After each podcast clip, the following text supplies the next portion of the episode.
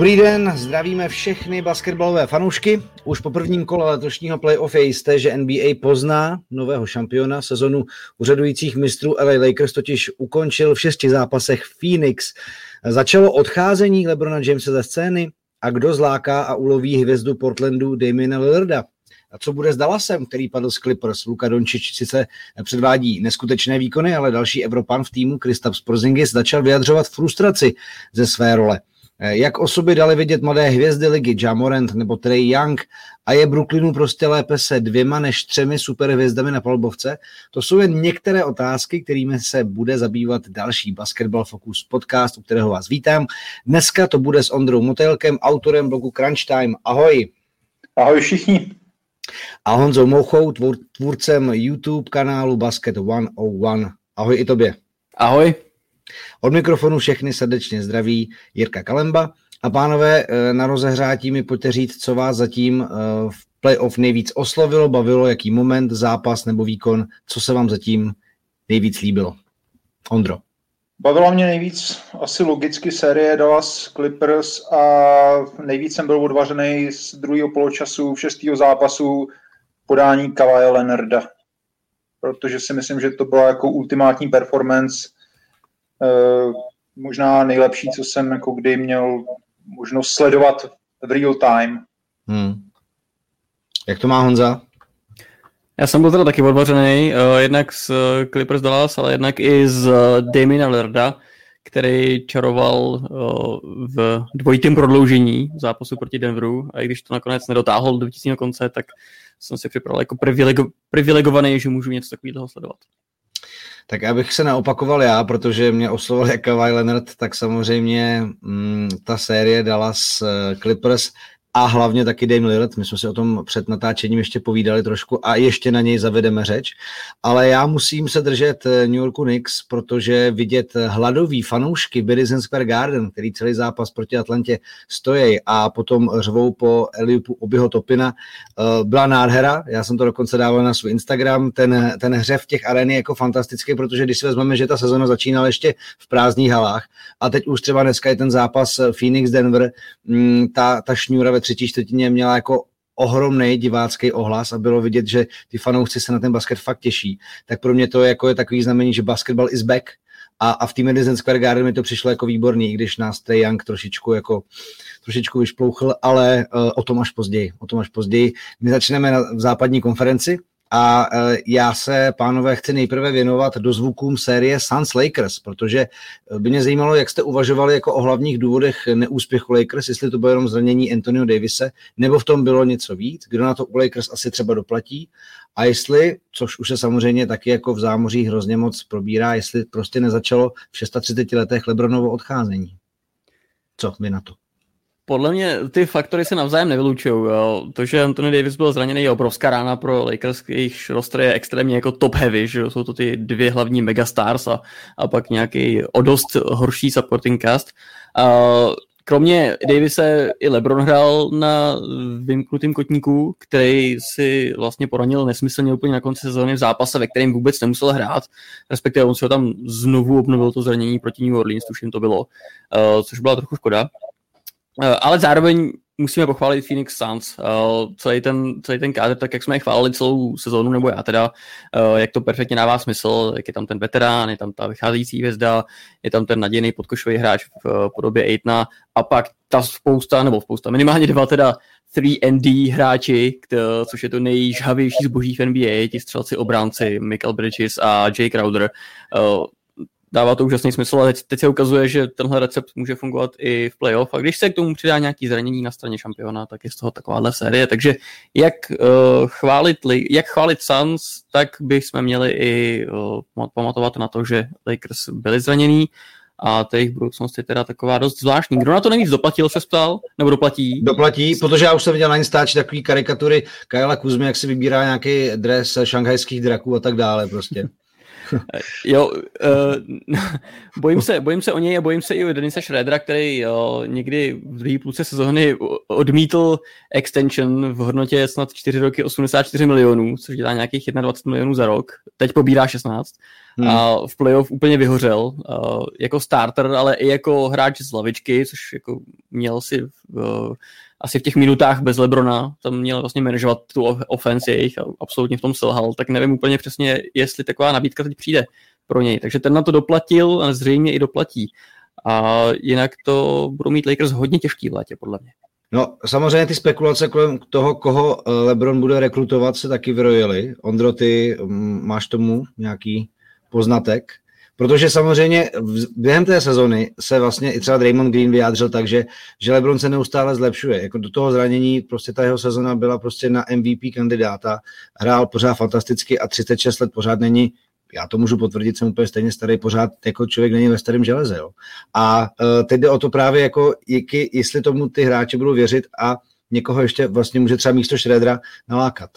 Asi teoreticky může. Já teda k tomu, k tomu Lebronovi, já musím říct, že v té sérii proti Phoenixu mi v některých okamžicích přišel jako uh, trošku nemotivovaný, nebo já nevím, jak to říct, jako že by nehrál úplně na plný plyn, nebo neměl zapnutý ten svůj pověstný playoff switch ale stejně jako samozřejmě ty výkony bylo, bylo vidět, že jako Lakers stáhne navzdory tomu, ale ještě se vrátím k tomu šestému zápasu, já nevím, jestli jim trošku neuškodilo vůbec to, že jako Anthony Davis do něj zkusil nastoupit, jestli možná, což mi tak přišlo vzhledem k tomu, co, co mu teda údajně bylo uh, jako zbytečný a jestli nebylo trošku lepší prostě se od začátku soustředit na to, že ten zápas budou hrát bez něj, než uh, vymýšlet nějaký schéma na to, že on na tom hřišti bude. A bylo vidět, že takový Devin Booker si byl jednoznačně od začátku vědomý toho, že Anthony Davis není, není zdravý a uh, šel do něj teda. A jako vydržel pět minut, vyplatilo se to. Teď jsem trošku zapomněl, na co se mě ptal, Jirko, abych ti neutekl z otázky takzvaně. Ale ono to úplně zas taková jako vlastně nějaká eh, special otázka nebyla, spíš to bylo takový návod na to, Už aby si se chytil toho, jestli LeBron vlastně někoho může přitáhnout a jestli pořád vlastně na to má. I když já si pamatuju, že si letos psal něco o tom, že tenhle LeBron by mm, Larryho Hughes a ještě někoho dalšího do finále nedotáhl, jak to udělal kdysi v Clevelandu, že jo, s tím no, no, no, B týmem. Jako bylo, ukázalo se, že by to bylo potřeba, jo, že nakonec ten tým možná trošku na tu úroveň těch Cleveland, toho Clevelandu v roce 2007 spad, ale uh, já nevím, jestli LeBron může někoho přijít, já spíš si nejsem jistý, jaký mají Lakers možnosti, tady v tom možná by Honza byl trošku z, uh, zběhlejší, uh, jak, jak jsou už na to smlouvama s platovým stropem.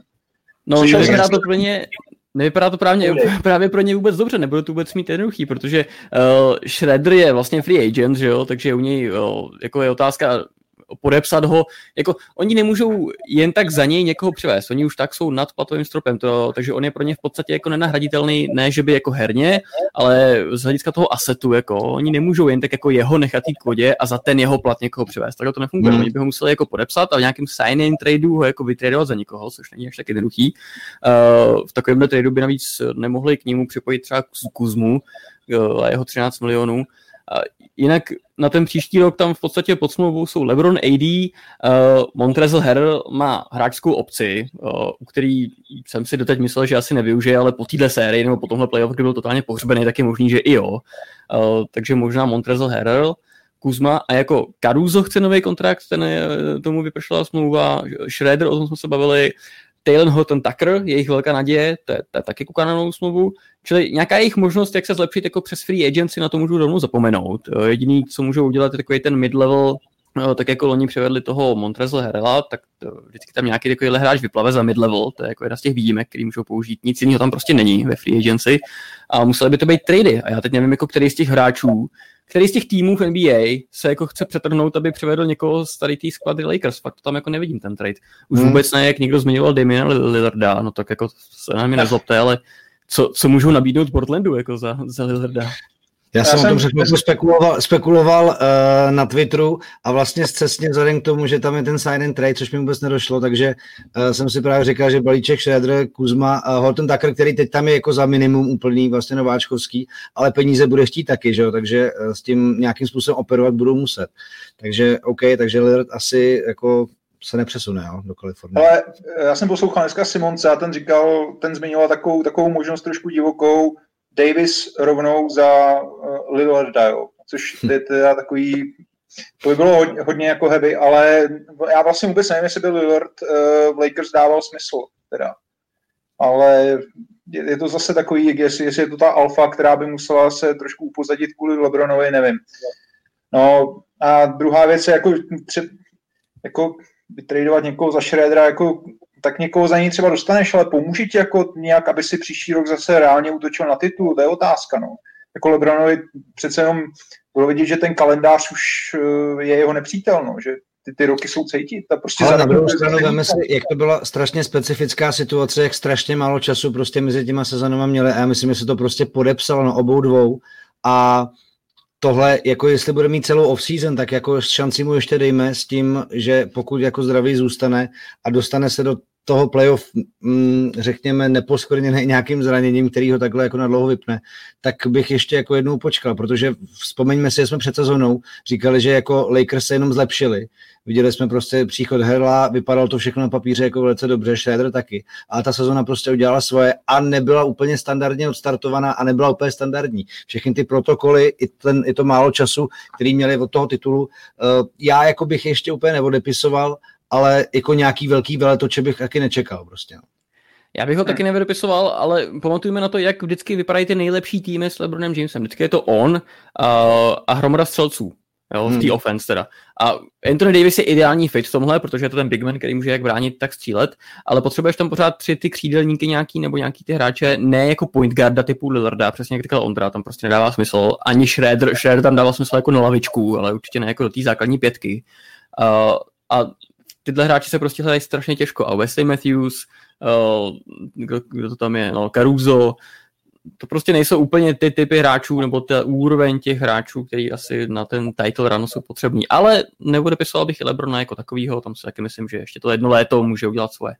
Dobrá, tak jo, pojďme teda eh, z Lakers k jejich eh, městskému rivalovi, a to znamená ke Clippers. Um, a ta série s Dallasem, která byla prostě úplně mimořádná a unikátní v tom, eh, jak to eh, ty týmy zvládaly na polbovkách soupeřů a až ten sedmý zápas prostě Clippers doma vyhráli. A eh, mě by zajímalo vlastně několik vašich postřehů z toho. Jako za A, v srovnání Clippers a to, jak se s tou situací vypořádali oproti Loňsku, kdy byly jako takový dost, mm, řekněme, rozháraný, co se týká když hráli proti Denveru a hodně se spekulovalo to, jestli vlastně tenhle ten jejich tým jako má smysl, aby něco v playoff dokázali, Paul George a tak dále. A pak je druhá věc, Luka Dončič, jeho prostě hvězdný druhý představení v playoff kariéře, ale uh, jako Dallas na něj koukal podobně jak zbytek Portlandu na Damiena Lilda. A do toho začala kauza s Porzingicem, který má hned pocit, že je afterthought, taková jako eh, doplňková myšlenka, když to přeložíme úplně stoprocentně a už by jako se nejradši pakoval pryč. Takže co vám jako řekla tahle ta série o tom, co eh, ty týmy mají eh, před sebou a jako v blízký i trošku jako středně dobý budoucnosti? No, hele, u Clippers to vypadalo vlastně, že to bude stejný případ jako loni, vlastně ještě horší na začátku ale pak se, pak se dali trošku dohromady a nakonec se ukázalo, že jako podle mě rozhodla šíř, šíře kádru. Mě trošku připadalo, že zatímco Dallas jako od, od začátku té série přicházel o schopný hráče, tak Clippers dovedli vždycky někoho najít, kdo ještě se připojil k těm dvěma hezdám, Kalájovi a Paulu Georgeovi. Třeba jako Dallas za celou, za celou tu sérii nebyl schopný vytáhnout někoho, jako byl třeba Terence Mann, který na začátku série vlastně vůbec nehrál a na konci byl takovým jako skoro X-faktorem, jo. Nebo eh, Reggie Jackson, že jo, prostě dala si nemůže dovolit něco, jako udělali Clippers, že v podstatě posadí na lavičku Beverlyho a Zubace, eh, Zuba, eh, Ivicu Zubace a, a vlastně i Ronda, že jo, ten taky nehrál. A hraje tam Reggie Jackson, hraje Morris, hraje Terence Mann, prostě a funguje to.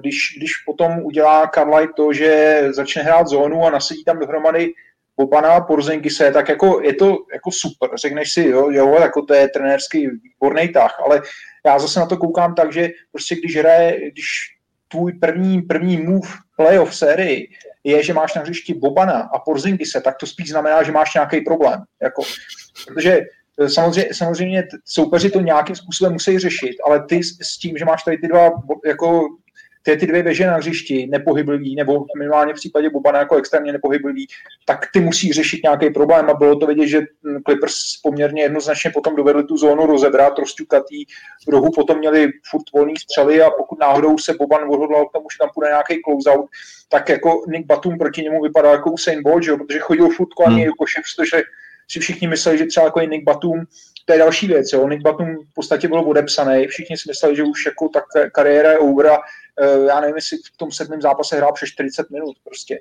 A tohle, tohle to Dallas nemá, že jo. Dallas měl Luku, ty, já, ty jsi se do toho bodáku nám tady pro ten podcast napsal uh, uh, Dončič a zbytek Moss, což mi připadá hmm. jako celkem trefný název té kapitoly. Protože Luka Hardaway Junior jako celkem spolehlivý, ale taky v sedmém zápase trefil jednu trojku a přitom jich měl asi sedm nebo osm úplně otevřených. Dorian Finney-Smith, ale ten ti zápas jako nevyhraje pravděpodobně.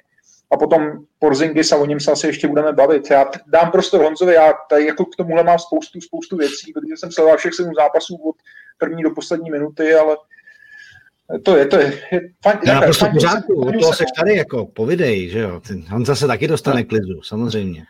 Podle mě si to vystihl naprosto přesně s, s tím gimmickem, s tou zónou a s tím Bobanem, eh, ale a jenom bych to doplnil o to, že vlastně z mého pohledu tahle série, když se podíváš na ty sestavy, na tu štíři toho kádru, tak jak jsi říkal, tak to mělo být prostě Clippers in five, jo, jako 4-1 pro Clippers, možná třeba 4-2. To, že prohráli první dva zápasy, bylo podle mě evidentní jo, jednak tím, že Mavericks stříleli prostě za přes 50% trojky, jako volný střely, jo, ale nebudeš střílet přes 50% trojky vždycky a pokud prostě se to stane ve dvou zápasech po sobě, tak přijde nějaká regrese. Uh, za prvý a za druhý, jako Clippers nebyli úplně defenzivně ready, si myslím, nevěděli moc, co vlastně chtějí dělat s, s tím Dončičem. Po čtyřech zápasech byl jako Dallas vyřízený. A přesně jak říkáš ty, uh, to, že vlastně to, že vlastně vytáhl tu zónu a toho Bobana, uh, aby dal jako snadný cíl Lukovi jako na ofenzivní části podlubovky řešit ty pick and rolly, tak to byl jako move jako ze zoufalství, jo. A byl to jako Carlyleův mistrný tah, který jako protáhl tu sérii na sedm zápasů a nechci slyšet od někoho, že Carlyle jako nějak eh, vyčoukoval tu sérii, nebo že Luka nějak jako čouknul, nebo že Dallas nějak prostě zahodil tu vyhranou sérii. To je podle mě úplně milý narrativ, který prostě tohle měla být jako za série o pěti, šesti zápasech pro Clippers a to, že to je sedmý zápas, eh, nebo že to došlo do sedmýho, to je podle mě malý takový zázrak.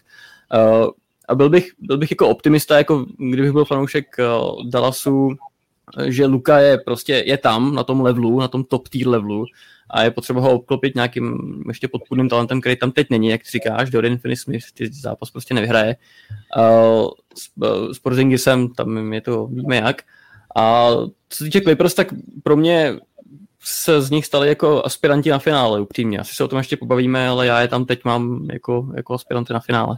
Mně to taky přijde. Já teda jako, mně se po tom dnešním zápase a tom, co udělali s Denverem v závěru, jako pořád jako líbí Phoenix, ale um, podle mě se Clippers tím otočením té série jako týmově neuvěřitelně posunou a zvednou. Jako, věřím tomu. A ještě teda k té kauze Porzingis, tak by mě vlastně zajímalo, uh, jak, jak vlastně jako vnímáte, že ten týpek vlastně jako říká, že se cítí takhle jako zanedbaný, když přitom samozřejmě jako Luka je na míči, střílí, je to ten go-to guy, ale jako Kristaps a ty asi Ondro mi to nejspíš jako potvrdíš té sérii, možná kdyby měl tolik míčů jako Luka, tak jako rozhodně to není do sedmi zápasů. Já mám prostě pocit, ten, jako, ten týpek tam jako úplně nebyl a e, nevím, jako co vlastně víc jako bych teď chtěl žádat teď. E, jo, je to, je to trošku zvláštní, protože já jsem si myslel na začátku sezóny a myslím si, že on za to v nějakém podcastu říkal taky, že jako je to klukovi Porzingis by mohl být ideální, ideální fit, jako člověku to tak připadá. Já nevím, jestli teď Honzo ti nedávám do pusy něco, co jsi nikdy neřekl. Ne, je to tak. Jo. E, myslím, myslím si, že tam byl nějaký, že jsme se trošku hádali se Šimonem Sedlaříkem, který je fan Dallasu a ten zase říkal, že se mu Porzingis jako tam moc nelíbí, tak teď asi klobou dolů před tímhle, co říkal. Měl pravdu. ale, ale jako vlastně, vlastně nevím, nedává mi to moc smysl. Podle mě jako by mohli být oba, jak Luka, tak uh, Porzingis spokojený v tom systému a asi je to jenom o nějakém egu tady v tom případě. Uh, jako netuším a teď mám trošku strach, protože no, samozřejmě jeho trade value teď taky utrpěla ránu a mám trošku strach, jenom aby neskončil Boston, ale to je zase jiná kapitola, o tom se Ale já jsem viděl namalovaný logo tady v těch Trade Rumors na Instači dneska nebo včera Golden State, jo, že už prej taky se jako někde trošičku šuškalo, že a jako to, když si představí, že tam uh, by jenom chodili prostě na trojku i s ním, tak jako nevím, jak by to vypadalo. No. A jenom, jestli ještě můžu k tomu Lukovi, jo, protože podle mě jako to byla z jeho strany opravdu série, kdy vlastně musel, musel Kavaj zahrát svůj životní zápas, aby porazil Luku, v podstatě, aby vyřadil Luku z playoff. Tak eh, já si pořád nemyslím, že Luka je jako na nějakém svém úplně ještě top levelu, přestože už teda roky na nějakých top levelech hraje, ale když se na tu jeho hru díváš, já nevím, jestli nemáte ten pocit, že si to jako někdy dělá trošku těžší, než by, než by to muselo být, že přechází třeba občas na dnou střelu a najde si nějakou těžší, nebo třeba eh, v tom úniku, když se dostane jako na úroveň svého hráče nebo za něj, tak potom dělá zbytečně ještě jeden crossover zpátky a chce jít na druhou stranu. Víš, jako, že třeba si myslím, že tady to přijde s věkem a že nějak hm, ta jeho hra bude snažší a efektivnější. Ale já k tomuhle mám to, jakože s tou vlastně souhlasím, protože když to začal říkat, tak jsem si vybavil některého zápasy ještě, když jako uh, Klučina hrál za Real a přišel mi v těch nájezdech mnohem přímočerejší a tak, že jsem uh, tehdy říkal, že jako ne, že neznám lepšího člověka, možná kromě třeba Bogdanoviče, kdo by jako opravdu takhle dokázal s ramenama kolmu na koš jako uh, bez jakýhokoliv zaváhání jít. A to mi přijde, že trošičku jako se vytratilo tady nějakýma těma mm, záležitostma. Jasně to, že se občas najde nějaký trošičku složitější stepback, ale zase všechno čest tomu, jak to jako dokáže jako potápět. Eh, nevím, no, možná, možná jako je to nějaká fáze hledání, Uh, jako nejsem úplně odborník, abych to dokázal jako analyzovat, každopádně jako ta jeho herní výbava je prostě neskutečná, ale jako určitou změnu v tom trošičku vidím, že mi přišlo, že v reálu tyhle ty věci jako by nevymýšlel. Asi tak. Jo. A šestky samozřejmě, ale to se dá ještě snad natrénovat. No, uh, tak pojďme na ten Portland a Denver. Uh, tam se samozřejmě po téhle sérii nejvíc řešil Damien Lillard a to, co dal na Instagram nebo na sociální sítě a že se v podstatě uh, hned potom podle Stevena A. Smitha vy, vy, vyrojilo asi sedm týmů, který jako do Portlandu hned volalo a mezi nimi Knicks, mezi nimi snad prej i Boston a tak dále, takže uh, jako věříte spíš tomu, že tady už je tady ta kapitola u konce, že Dame jako a Portland se rozloučej? Já tomu moc nevěřím. Uh, žraloci začali kroužit, jak si, jak si popsal, ale uh, podle mě ty kroky jsou jednak výměna trenéra, která už teda proběhla, nebo respektive proběhlo vyhození trenéra. A je to tak, že jo? Bylo to už. je to tak, je to tak. A, a druhý krok by asi měl být přestavba toho kádru okolo, eh, okolo Dama Lillarda, ať už to je výměna CJ, eh, nebo, nebo i já, prostě přestavba totálně jako těch roleplayers. Nevím, nemyslím si, že jako nevylučuju to, nemůžeme to vyloučit samozřejmě, že by šli do totálního rebuildu, ale zase musel by se ukázat tak jako ten ideální trade package jo, těch draft picků mladých hráčů a, a nevím, který tým úplně to teď zvládne a hlavně si nemyslím, že Portland to bude chtít asi. Já si myslím, že uh, i vzhledem k tomu, jak je Dame Loya, pokud si vloženě neřekne o trade, uh, což v tom by mu asi vyhověli, tak si spíš myslím, že to s ním ještě zkusej jako run it back one more year. Hmm. Ale... A jinak ta série samozřejmě ukázala, jako, eh, že eh, Nurkic a, a Kanter proti jako Jokičovi, tam, tam prostě se jako ten rozdíl našel asi docela jako jasně. No, ale Nurkic si nepočínal špatně proti Jokičovi zase, jo, bych řekl, uh, tak jako Jokic je nejlepší pivot v NBA asi, nebo jeden ze dvou, dejme tomu. A nemyslím si, že by si Nurkic úplně udělal ostudu. On je jeden z těch hráčů, který bych jako zanechal klidně v tom Portlandu, nebo který bych jako ne, neposílal pryč. Kenter je jedna kapitola samozřejmě. To, to jo, to jo. Uh, a teď Denver a Phoenix, vlastně, když to jako posuneme, a tahle ta série, já jsem se jako na to těšil, ten první zápas mi ale možná ukázal, já jsem na ně koukal teď vlastně před chvilkou před tím podcastem, že uh, tam jako protiváha k prostě Mary bude chybět, jo? že Aiton Jokic je prostě vlastně jako super matchup, ale prostě zkušenost Krise Pola a to, co jako teď Devin Booker předvádí, tak mi přijde, že jako v té sérii to asi se jako projeví, že Jamal Murray dost chybí.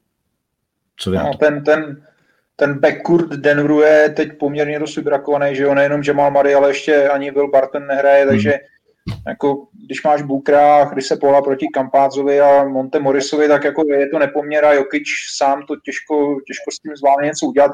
Si myslím, že dneska v tom zápase se to poměrně dost ukázalo, že ta rotace Phoenixu je mnohem širší a mnohem vyrovnanější. Já, já jsem to psal, myslím na Twitter, že když ti čtyři hráči dají 20 plus bodů jako v jednom týmu, tak eh, to je luxus, který jako v playoff se hodně počítá samozřejmě. Plus eh, jako Bukra začínají eh, lidi tak jako pomalu polehoučku přirovnávat ke Kobímu Bryantovi a to se v playoff pak nějakých vyrovnaných momentech taky může hodit, pokud teda ten gen, tu, tu mentalitu Mamby už v sobě má.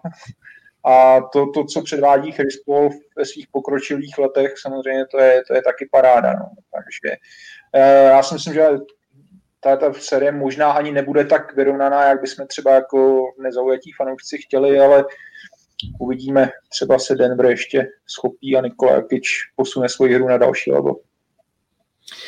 No a pojďme ještě zmínit Utah, protože k tomu se samozřejmě taky musíme dostat. I ukončili sérii s Memphisem relativně brzo, i když jako Ja Morant dělal, co mohl a ukázal jako svůj posun i, i v playoff k těm jako budoucím top hvězdám ligy stoprocentně.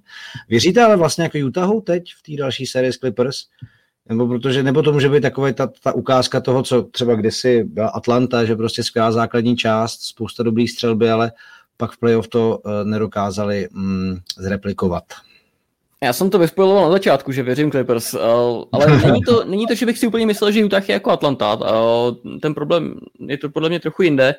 Utah má jako tu teorii ofenzivní, si myslím, dost, dost jako solidní a má nejlepšího obránce v lize, ale za mě je problém v tom, že prostě nemá kdo bránit ty dvě obrovské křídla a obrovské potentní v podobě Kawaja a Paula George. Už asi po třetí se vracím tom v nějakým podcastu, no už asi po třetí nahrávám podcast, ve kterém se vracím jako k zápasu Sixers uh, Utah v základní části, kde prostě Utah nebyl schopný zastavit Tobiase Harrise v prodloužení. Jo, a teď jako když zamění Tobiase Harrise za Kawhi Leonarda, nevím, nevím uh, jak tam ten matchup hraje pro Utah, prostě to tam nevidím. Uh, navíc ani ti gardi jejich nejsou nějaký uh, defenzivní lumeni, jako že by, že by to byl nějaký úplně stopers, to se fakt říct nedá.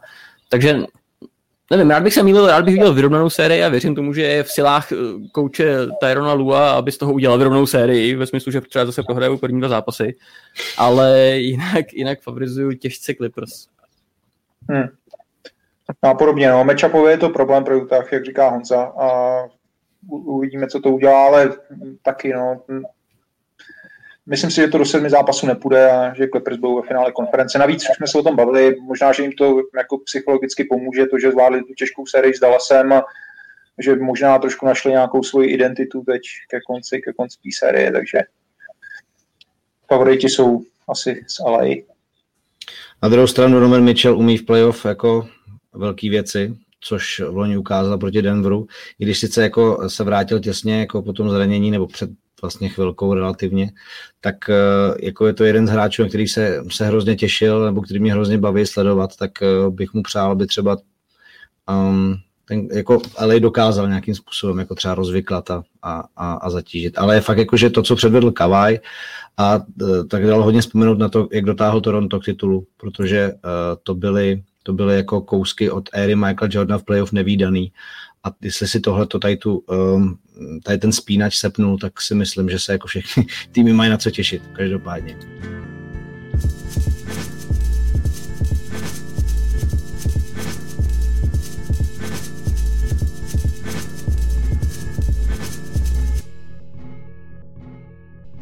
Pojďme na východ teda hoši. Já bych chtěl začít Atlantou, vlastně jako čerstvou věcí, protože Hawks dokázali porazit eh, nejlepší tým východu eh, Philadelphia v prvním zápase a musím zmínit hráče jménem Trey Young, když to nedělám jako fanoušek Knicks úplně nejradši, ale musím prostě zachovat samozřejmě novinářský respekt tomu, co udělal v, v sérii jak z Knicks, tak co udělal i proti Philadelphia.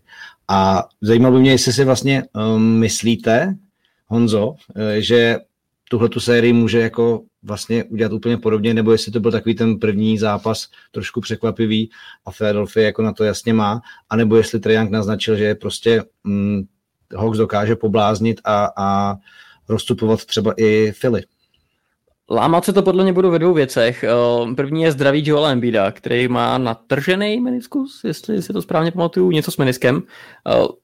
Nevím, nebylo ani jasný, jestli bude hrát ten první zápas, nakonec teda hrál, tak asi to není tak zlý. Podle mě, kdyby, kdyby to třeba bylo tak zlý, aby jako ho museli stáhnout v druhém poločase, tak si myslím, že to je zralý na to, aby odpískali kompletně tu sérii, aby prostě už nehrál, jo, tam prostě nemá co riskovat. Ale jestliže dohrál ten zápas a byl schopný ho dohrát, tak fajn, dobře, bude hrát jestli je zdravý, tak Philadelphia má na to, aby porazila určitě, uh, určitě Atlantu. Druhá věc je ta obrana Trey Younga, já ne, moc nerozumím tomu, a to jsem si asi jako nevymyslel já, to bylo komentované na Twitteru i všude jinde, proč vlastně Philadelphia začala s Danny Greenem, uh, který měl jako tu úlohu zastavit Trey Younga. Danny Green možná v roce 2014 někdy by asi byl tím správným mužem, teď už není ani dost silný, ani dost rychlej, aby ho vůbec třeba jako navigoval do té pick and roll coverage, kterou oni chtějí, i s tím Embiidem třeba v tom, dejme tomu dropu, nebo v té nižší pozici. A už vůbec ne na to, aby ho jako bránil one on one. Uh, hlavně, když je v kádru Ben Simmons, tak si myslím, že on by měl být tu odpovědí. A nebo Matý Stajbul, a nebo ještě třeba x dalších hráčů. A, takže pokud se tady ty takové jako nečistoty uh, odstranějí, pokud se tady ty, tady ty věci trošku vyjasní pro, pro Sixers a myslím si, že jejich coaching stav to asi vidí, tohle to všechno, tak bych je považoval za favority, ale celý to bude stát a padat s Joelem Bídem. OK, nicméně to, co jako vlastně už teď Trey Young eh, dokázal v tom playoff, tak eh, jaký pro to vlastně máte slova? Protože o jeho ofenzivním talentu se samozřejmě hovoří dlouho, ale ukázat to v playoff a, a vyhrát sérii poutat na sebe tu pozornost je samozřejmě krok číslo dva, který vás zase trošičku jako v respektu té ligy někam posune. Mně přijde, že třeba když ho srovnáme s těma hráčemi, který jako věkové a i jako pozičně jsou, troš, uh, jsou s ním na nějakém levelu, jako třeba Luka nebo Jamorant, tak uh, že udělal takový jakoby největší, já nevím, mentální krok dopředu, jakože že vyspěl. Po, poměrně mi se líbilo v tom té sérii proti New Yorku, že nevolil žádný bláznivý střely, že, že doved prostě ne, nedělal zbytečné ztráty a vypadal opravdu jako rozehrávač, který dovede dirigovat tým v playoff a do nějakého dlouhého prostě runu v playoff. Uh, si myslím, že před rokem nebo před, už vůbec ne před dvěma prostě to byl tenhle hráč a že uh, ten jeho limit asi bude možná ještě vyšší. A Atlanta vůbec jako má celkem, celkem dobře, dobře srovnaný tým, dává to smysl. Samozřejmě ne úplně všichni hráči, ale taky ta, ta, ta rotace je poměrně široká a především útočně teda je ten tým poměrně dost nebezpečný. Takže, ale jak, jak říkal Honza, já si myslím, že pokud bude Joel být uh, zdravý, pokud možno co nejvíc ke 100%, tak uh, jako tady to by asi bylo velký překvapení, kdyby to Philadelphia prohrála. Já si myslím, že konec toho prvního zápasu ukázal tak trošku jako reálnější obraz Eh, jak by ta série mohla vypadat, kdy teda Atlanta začala hodně panikařit a opravdu nakonec mohu děkovat především Bogdanovičovi, že trošku zachoval chladnou hlavu a proměnil takovou klíčovou střelu a málem by ještě ztratili to vedení, ale uvidíme, no, jako spolíhat na zdraví Joela Embida, to už se několikrát nevyplatilo. No. Tak pojďme ještě dál, teď už vlastně na sérii druhého kola Brooklyn-Milwaukee, protože eh, bavit se o prvním kole Brooklynu ani Milwaukee úplně nemá takový velký význam, ale teď už Nets vedou 2-0. A dalo by se říct jako no Harden, no problem, ale hlavně čím si vysvětlit jako to, že jsou Bucks zatím tak nulový, protože proti Heat, eh, kterým teda splatili loňské vyřazení, jako vypadaly dost na šlápnutě, ale čísla Chrisa Middletona jsou jako takový dost řekněme, asi jako velký zklamání pro Milwaukee, ale jako čím se to vysvětlit, že zatím na těch prvních dvou zápasech nedosahovali toho rozjetého týmu, eh, který do playoff vcházel. Já jsem chtěl říct, že by bylo fajn, kdyby na ten třetí a čtvrtý zápas pustili Chrise minut na zpátky do šatny, protože teď ho asi nechali Milwaukee na ten trip do Brooklynu. Eh, to z jeho strany opravdu nebylo dobrý a eh, jako já, já nevím, no, je to, já si myslím, že v tom prvním zápase prostě, když se ukázalo, že Harden hrát nebude, takže měl Janis hrát 40, třeba 2 minut, 43 minut, prostě šlápnout na to naplno, jít do toho prostě, uh, jakoby, jakoby to byl sedmý zápas série, protože se tam ta série klidně mohla lámat, ale stejně jako loni prostě Budenholzer zase ho nechal hrát, já nevím, kolik to bylo, 35 minut, prostě zbytečně, zbytečně dlouho seděl na lavice a já nevím, na co, na co šetří. Je to, je, to, je to už třetí rok vlastně v kuse, kdy Jany se furt na něco šetří a pak najednou kouká, že už v tom playoff nejsou a nemá, nemají on na co šetřit. Jako a plus teda další hráč, o kterém jsem si myslel, že už má dávno to nejlepší za sebou, jako on že asi to nejlepší za sebou má kariéru, ale kariéra jeho evidentně ještě nekončí a to je Blake Griffin a ten bude hrál nejenom skvělý první zápas, ale teď i ten druhý. Uh, je vidět, že, že chce něco dokázat. No a s tím jsme asi, asi moc nepočítali, protože když, když ho, když ho Nec podepsali, tak jsme říkali, to v playoff nebude hrát moc velkou úlohu, ale zatím se ukazuje, že minimálně v té sérii může být dost možná rozdílový hráč. No. Nebudeme se bavit o tom, jak excelentní je Kevin Durant a, a jak excelentní je Kyrie Irving. O něm se vůbec bavit nechci, ale, ale o tom zase někdy. To je pochopitelný, Ondro, to je pochopitelný samozřejmě z té strany. Já jsem, ten druhý, jo, já jsem ten druhý zápas viděl dneska, ještě uh, jsem si ho stihnul pustit v práci, uh, takže ho mám relativně v čerstvé paměti. No. A Blake Griffin teda opravdu byl, uh, jakkoliv to bude znít směšně, tak rozdílový hráč, takový X-faktor, jako kdo by to byl řekl, že uh, vlastně před tou sérií, jako ta hlavní otázka, kterou jsem si kladl, bude, kdo bude ten Janis stopper. A říkal jsem si, tak oni budou muset jako nasadit DeAndre Jordana prostě, jo, zase, což jako nikdo nechce asi, ale budou muset, protože to je jediný, kdo, kdo bude jako fyzicky stačit Janisovi. A ani v nejdivočejším snu mě jako napadlo, že Blake Griffin bude ten hráč, který vlastně zařídí, že Janis nemá proti sobě prostě mismatch, jo? Není to jako, není to jako e, matchup jako advantage, když hraje jako jeden na jednoho Janis proti Blakeovi. Blake si ho tam prostě v pohodě krotí pod tím, nebo na hranici té bedny, dejme tomu, nebo pod košem. Nemusí ho vůbec bránit na trojce, protože samozřejmě Janis se nepotřebuje bránit na trojce. A díky tomu, že jako nemusí hrát DeAndre Jordan, tak najednou se ukazuje, že tohle možná nebude úplně série pro Bruka Lopeze, který prostě hmm. uh, v útoku sice dal dvě trojky dneska, ale, ale ve tam spíš tak nějak překáží a, a v obraně samozřejmě ho Brooklyn tím svým zase five out small ballem naprosto vymazává, tak no, asi, to, asi to nebude úplně série pro něj jaký jsou ty solution jako pro Milwaukee, jak vlastně toho Janise líp dostat do hry, protože ani on, samozřejmě Chris Middleton měl velmi špatný zápas nebo sérii, ale ani, ani Janis nějak úplně extra exceloval.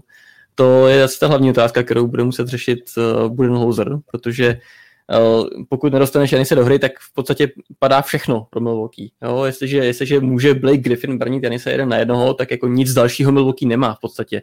Uh, vždycky, vždycky můžeš někoho schovat, KD ho můžeš schovat na Bruka Lopeze a ty matchupy se prostě vyřešejí sami na, na zbytkový polbovky, takže tohle pro mě je největší překvapení, no. Eh, největší překvapkou Blake Griffin. A jinak je tam spousta, mám takových, mám tady hromadu takových poznámek z toho zápasu, ale nemusíme to asi úplně uh, hrotit nějak, ale kdybych měl z, z, si jako odpovědět na otázku, koho teď favorizuju v té sérii, Uh, tak pořád si myslím, že Milwaukee není úplně ze hry, ale je to naprosto teď v rukou prostě trenéra. Uh, ať je, a, jako, je to na nich teď, protože Nec, tak, jak je to teď, pokud by všechno zůstalo tak, jak je to teď, tak Nec klidně můžou vyhrát 4-0. Prostě pokud eh, Budenholzer udělá ty adjustments, jo, tu změnu v té ofenzivě, aby dostal prostě balon do ruky Janise někde v pohybu, někde, kde Griffin bude za ním prostě, o krok pozadu, jo, protože tohle prostě nefunguje. Jako. No já jsem to chtěl říct, jako, že samozřejmě klíče je zápas číslo 3, protože jako pokud ty adjustments nedostaví a uh, střelecká forma Chrisa Middletona se nepřiblíží jeho jako standardu v NBA, tak si myslím, že tahle ta série jako bude končit.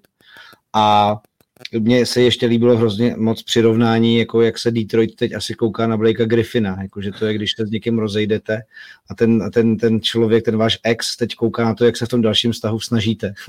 A přitom tyhle ty věci jste nedělali, když jste byli spolu, jo. takže to je asi tak jako, uh, jak jsme hodnotili Blakea Griffina, když prostě odcházel z Detroitu a pamatuju, že jsme se o něm bavili v tomto podcastu a Michal Bernát říká, no jo, tak Blake Griffin přichází, prostě dal trojku, opravdu super MVP, smekáme, jo, to bude rozdílový hráč. Ty a podívejte, co ten borec jako um, ještě jako dokáže vyprodukovat, no. Takže, takže hodně zajímavý, hodně zajímavý a um, já jsem fakt jako věřil spíš Bucks, ale uh, ta hra Brooklynu a navíc na tom je podle mě jako nejpříjemnější, alespoň jako z toho pohledu toho hejtra, že to není prostě jenom o Kevinu Durantovi, Kari Irvingovi, ale ten tým prostě šlape jako tak, jak je prostě pro playoff potřeba. A to je, to je pro mě jako opravdu jako zajímavá ukázka toho, že to nemusí být jenom o těch hvězdách, ale ty se samozřejmě odehrajou svoje a uh, jako nesklamou.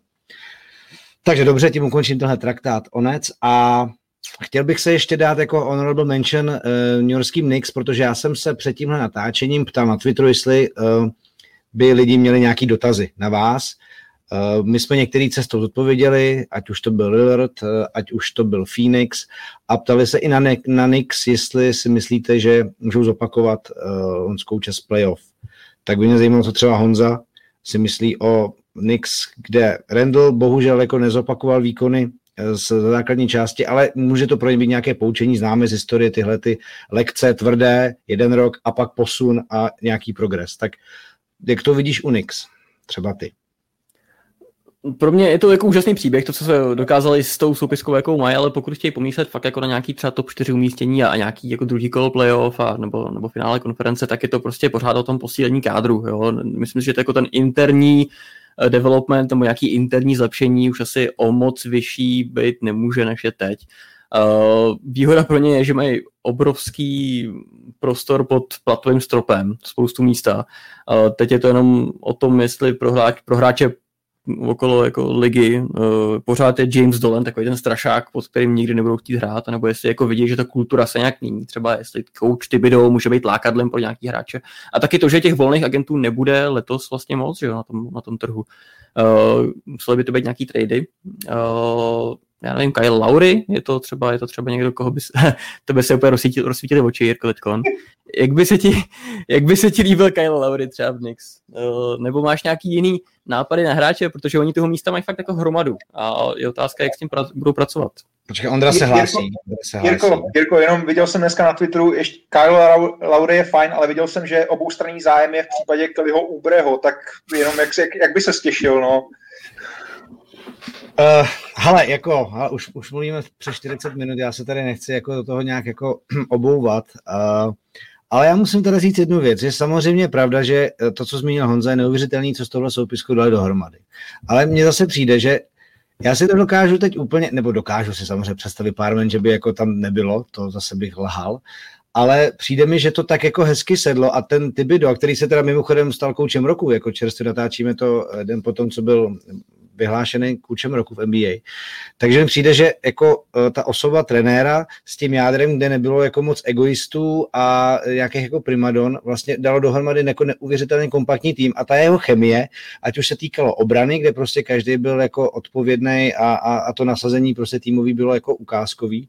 K tomu, že Julius e, Randall vyrostl v hráček, který jako byl jako hodně klač, ač teda jako vypadal spíš jako svůj syn, než, než jako dospělý člověk, ale uh, je určitě jako jeden, jeden další takovýhle hráč by byl potřeba, ale já jako úplně nevím, koho bych si tam teď představil, že by mi to jako do toho zapadlo, do toho obrazu, protože jsem si jako na tyhle ty Knicks docela zvyk. Je fajn jako vidět po spoustě let jako kompaktní, nerozhádaný tým, který relativně dává jako smysl. Mimochodem jsem se koukal na nějaký dead money, co tam ještě mají. A teda to byl tým neuvěřitelný, co tam dokázali mít za jména. Uh, jo. No a uh, takže jako já vlastně to nechám na nich. Trošku se bojím, ale jako třeba jako příběh Derika Rose, který uh, prostě vzhledem k tomu, že prostě hraje bez kolen v podstatě a dokázal svoji hru jako uh, um, upozemštit, ale pořád neuvěřitelným způsobem jeho floutry uh, chodějí, střelba jejich tříbodová, prostě jako všechno bylo fajn, ale vlastně já nevím, jako jestli bych do toho chtěl hodit vidle, anebo jako nějak jako velice jemně, což ale bohužel jako víme v historii personálních jako řešení uh, Madison Square Garden, tak to úplně tam nefungovalo no, nikdy, takže já se prostě bojím, že se to jako trošku asi může jako pohnout špatně. Ale Derrick Rose je hezký příběh, ale zase jo, je, je, jako asi nemůžeš být spokojený s tím, když Derrick Rose hraje potom v playoff 35 minut. To ti taky jako něco, něco říká prostě. Ne? To je, to je jasný. Jako tam je jasný, že prostě je potřeba jako někdo uh, jako trošku mladší, uh, progresivnější a, a kdo tomu dá jako um, tu tvář, než jako Derek Rose je jako dobrý na jako některý utahaný zápasy v základní části. A, a ale, jako všechna část týmu. No.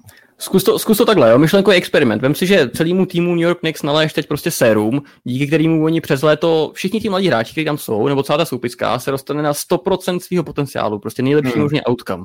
Jo, tak je to Randall, dejme tomu nejlepší verze Randla, nejlepší verze Bereta, Rose se zlepšovat nebude, nejlepší verze hmm. Nilikíny?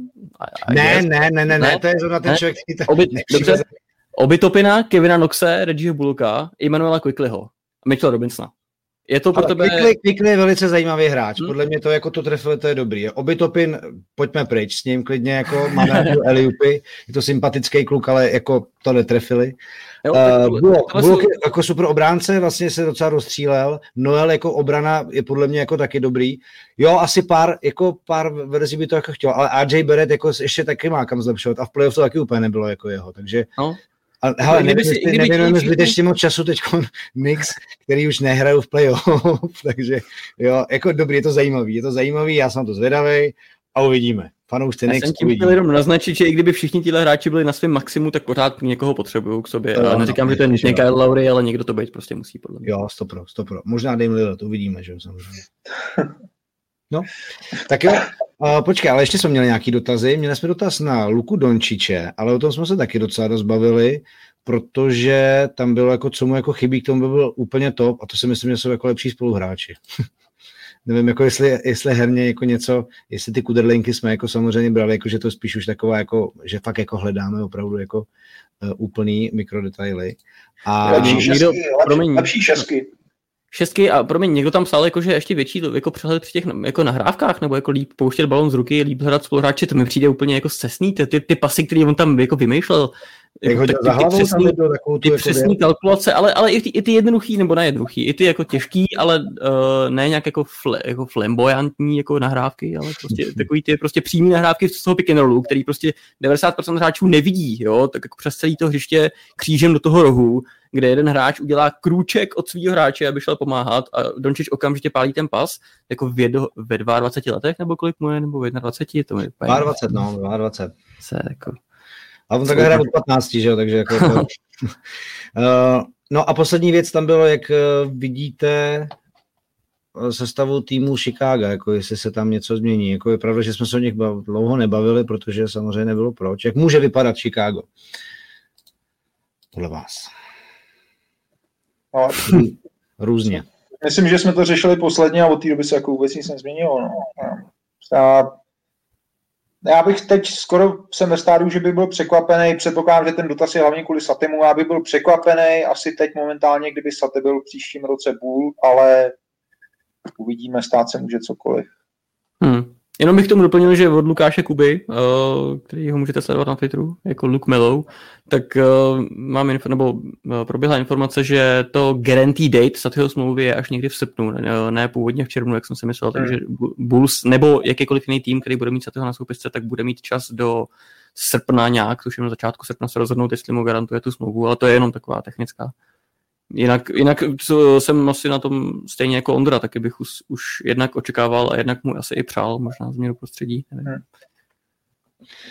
No a pak máme samozřejmě spoustu takových trade rumors, té šeptandy kolem, kolem tradu a mm, to, je, to je otázka na to, jak, jak to po sezóně bude vypadat. Bradley Beal, a tak dále. Vlastně o Washingtonu jsme se nebavili, ale uh, tam taky nebylo moc proč, i když ten zajímavý jejich jako příběh postupu do playoff samozřejmě um, respekt zaslouží, vzhledem k tomu, že měli asi 0,2% šanci se dostat do playoff a nakonec tam jako skončili. A poslední věc, kterou bych od vás chtěl vidět, je váš tip na finále, teda vlastně v tuhle chvíli.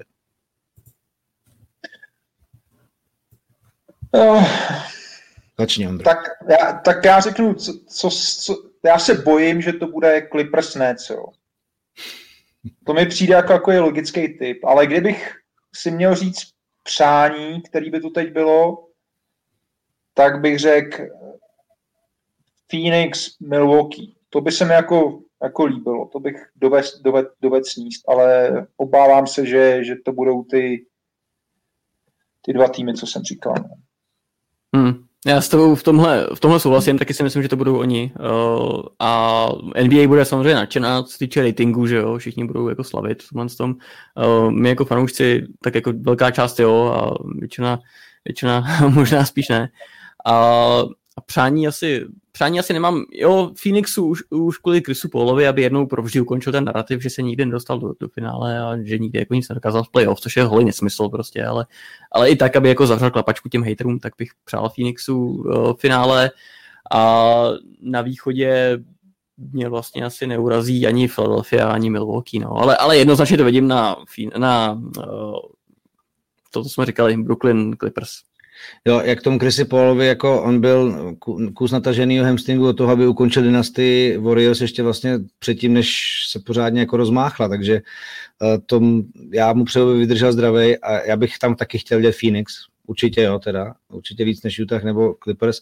Já v podstatě, když jste zmínili tu sérii Clippers Nets, tak by to bylo po dlouhé době, kdy já bych fakt jako možná byl, měl úplně neutrální preference od toho finále. Co se týká jako to, že by bylo úplně jedno, kdo to vyhraje. A ale zase by to bylo jako super basket, což bych si možná jako fanoušek užil úplně nejvíc, takže to je vlastně, vlastně jsem se dostal k tomu, že to je vlastně úplně OK, ale za mě Phoenix Milwaukee je taky jako preferovaná varianta, i když nevím, jestli se Bucks z tohohle jako ještě otřepou, ale uvidíme samozřejmě, je to NBA, možná všechno, je to playoff basketbal. Pánové, díky za tenhle pokec, bylo to téměř 50 minut, eh, no teď je to 50 minut, co jsme si povídali o NBA, a já jsem se na to hrozně těšil a samozřejmě budeme v průběhu playoff v kontaktu a ještě něco vymyslíme. Takže díky za váš čas a za vaše postřehy, který jste k Basketball Focus podcastu dali. Honza Moucha a Ondra Motejlek, díky moc. Díky, díky čau. za pozvání, čau. Tak eh, a samozřejmě vám díky, že jste si poslechli tenhle ten podcast. Doporučuji i třeba předchozí díly, abyste mohli konfrontovat některé naše třeba jako názorové, um, jestli máme silné názory nebo jakým způsobem jsme se jako dokázali posunout. A samozřejmě máme spoustu nového podcastového obsahu v rámci fotbalu, začíná fotbalové euro, to taky není jako úplně špatná věc. A třeba i hokej, který se moc nepodařil, ale podcasty to byly zajímavý. Takže podcasty do ČT Sport pořád pokračují a NBA nabídneme ještě v průběhu playoff taky. Mějte se hezky, díky, že jste nás poslouchali. Ahoj.